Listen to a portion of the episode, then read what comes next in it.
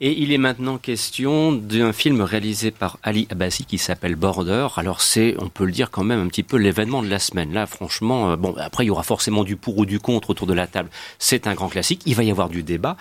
Mais voilà, il y a vraiment des, envies de se dire, là, on a quasiment accroché le premier grand film de cette année 2019. Euh, Fouad, je pense que tu es d'accord avec moi pour aller en ce sens.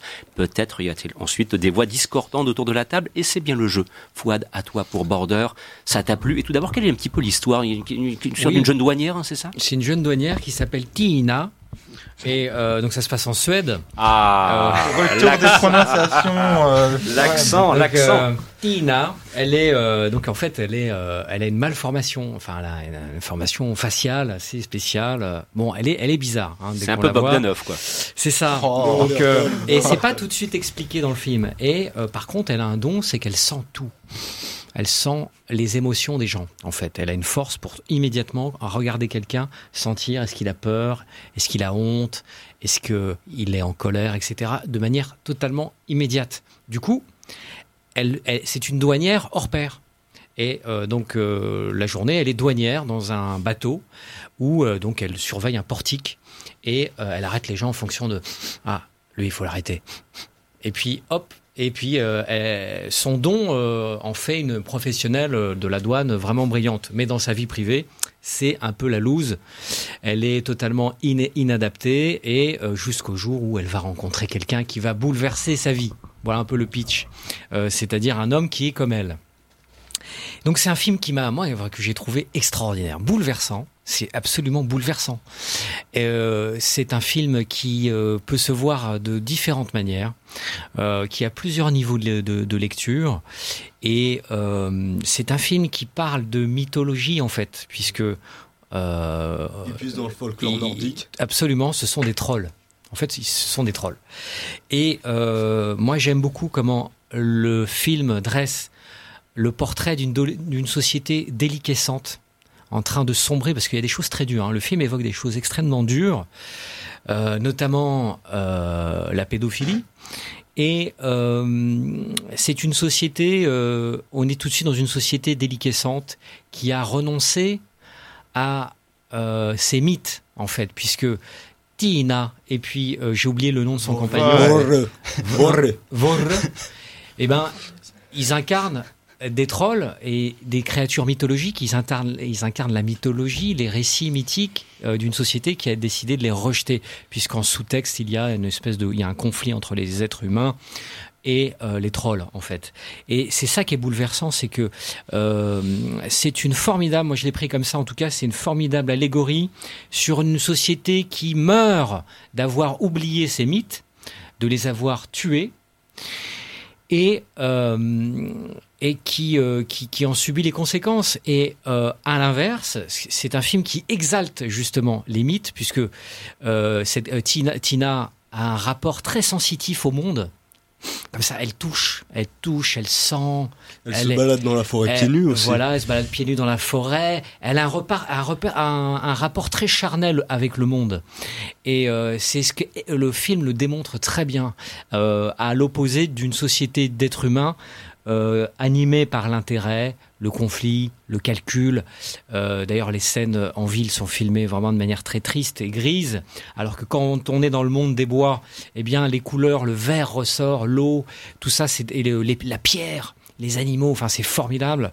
Et euh, comme le disait très bien Joseph Campbell, le mythologue Joseph, Campbell, euh, qui, euh, qui, a sorti une qui a, qui est l'auteur d'une phrase qui résume bien ce film, c'est que les rêves sont des mythes individuels et les mythes sont des rêves collectifs. Et c'est ça qui, c'est ce qu'exalte ce film-là, c'est euh, réouvrons-nous à nos mythes, à notre sacré.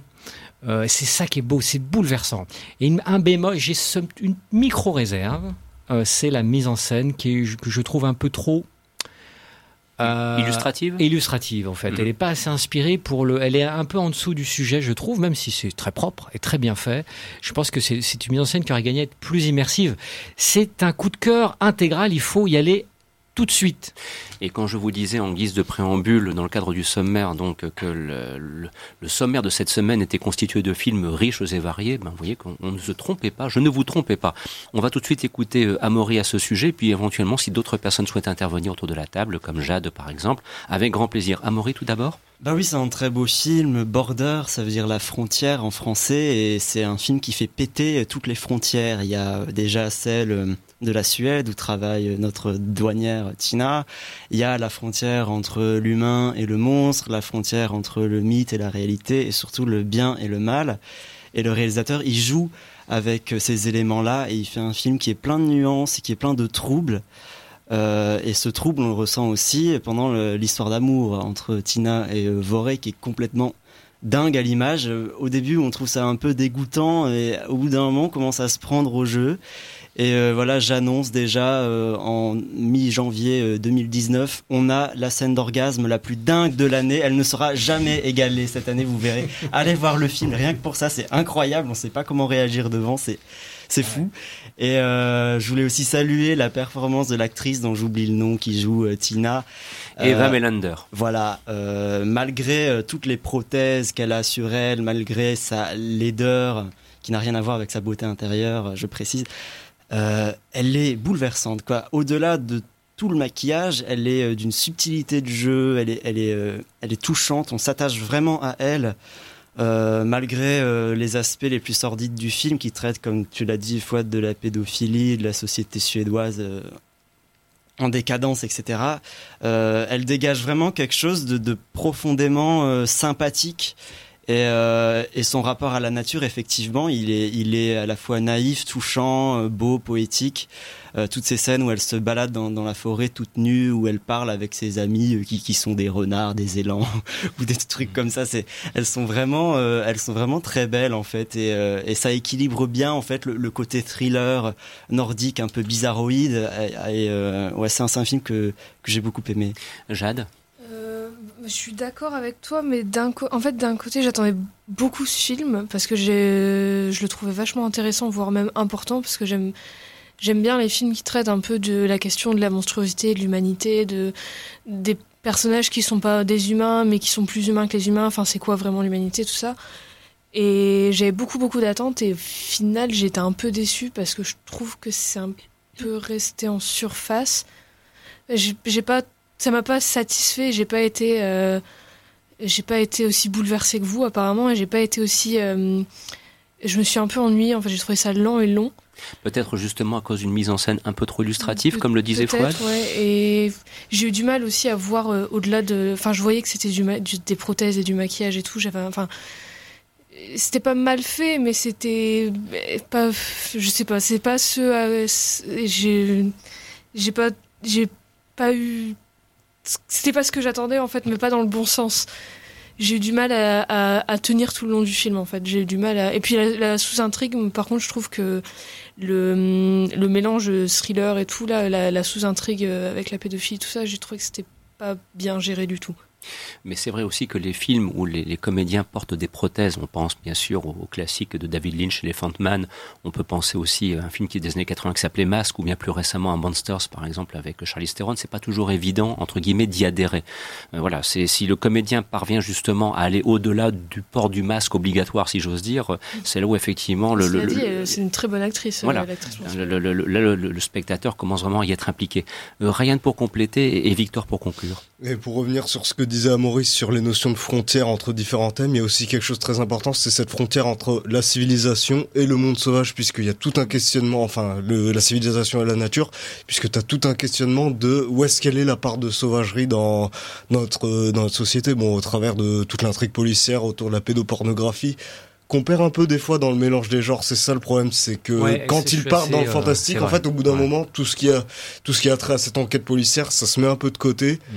Mais au départ, enfin, au départ, tu peux prendre. Euh, il y a un côté Cro-Magnon aussi, Néandertal, dans le personnage de Eva Malander et de Voré, j'ai oublié le nom de cet acteur, qui fait qu'on comprend en fait ce retour, pas qu'à un folklore, mais à un instinct animal en fait. Et euh, d'ailleurs, leur manière de jouer, en fait, toute leur réaction, ça a quelque chose de, de très animal qui pourrait vite avoir l'air ridicule, mais on marche à fond dedans. Victor Ouais, alors bon, moi, je, rejoins l'avis de, de Jade. Ce n'est moi qui m'attendais à un film borderline. Eh ben, j'ai été, euh, j'ai été. Assez... Tu restes à la frontière, quoi. Ouais, je suis resté, à, je suis resté à la frontière. oui, c'est, tu n'as pas passé le portique. La Tina t'a senti. Voilà, tu dis ça pour nous troller. Et euh, le truc, c'est le, le moi, le, gros problème que j'ai avec le film, c'est que tout ce que vous avez dit euh, comparé sous un truc tout très bien. Enfin, euh, le film part de cette notion de cette frontière-là, l'humanité, le, le, bien, le mal. Et euh, moi, en fait, j'aurais aimé que tout ce contexte euh, qu'on a, donc l'intrigue policière, ça, ce ne soit, ça ne prenne pas en fait autant de place que dans le film, en fait, parce que je trouve qu'on a deux films en un. Et on a le, ce premier film, donc la vie de Tina, qui est juste formidable. Il y a un, euh, le réalisateur filme euh, ça de manière filme tout ce folklore de manière très intime et on est tout de suite en empathie avec ce personnage et les les décors sont sont beaux. En revanche, une fois qu'on a le euh, le côté thriller scandinave qui qui rejoint qui rejoint le film, ben là on a tous les clichés possibles de ce genre de film. Mm. donc ça va ça part euh, dans un glauque absolu euh, qu'on a qu'on peut voir 12 millions de fois dans ce genre de film. Euh, et tout ça pour servir un propos que encore une fois tu comprends tu le comprends au bout d'une demi-heure de film. Tu, tu tu vois là où ça va en venir. Et le film ne dépasse pas ce stade. Il ne il ne il ne casse pas pas ces frontières-là, il, euh, il ne propose rien d'autre, quelque chose qu'on qu'on peut, certes qu'on n'a pas vu de manière aussi hardcore dans d'autres films ou dans d'autres contes, mais euh, on, on a déjà vu ça énormément bah, de fois. Le, le film pêche peut-être par euh, le, le, son, sa naïveté. C'est ah, vrai très que, naïf. Je en trouve fait, ça très euh, naïf comme euh, film. C'est pas, c'est pas, pas, forcément un défaut. Non, c'est pas un défaut, mais le film est quand même mais assez naïf. Que je pense que le, le film, c'est la manière, meilleure manière que le cinéaste ait trouvé pour vraiment mettre en parallèle les, ces deux univers. En fait, on, on, on voit une mise en parallèle de deux mondes. Donc le monde soi-disant civilisé et le monde euh, animal et le monde sauvage. Et le film te pose la question, mais elle est où la sauvagerie au final? Euh, Qu'est-ce qui est sauvage? Qu'est-ce qui, qu'est-ce qu'une civilisation? Qu'est-ce que Et euh, effectivement, ça donne lieu peut-être, peut-être effectivement, Jade, tu n'as pas, t'as pas tort. C'est-à-dire qu'effectivement, peut-être qu'au niveau de, des coutures, peut-être que la l'harmonie entre les deux intrigues aurait pu gagner être un peu plus harmonieuse, plus de lien entre les deux deux intrigues, mais le message est tellement bouleversant. C'est tellement bouleversant ce dont parle ce C'est film touchant, pas que, bouleversant, euh, touchant. que, que c'est euh, que tout est en- et effectivement sa mise en scène un peu un peu académique, mais le propos est tellement fort.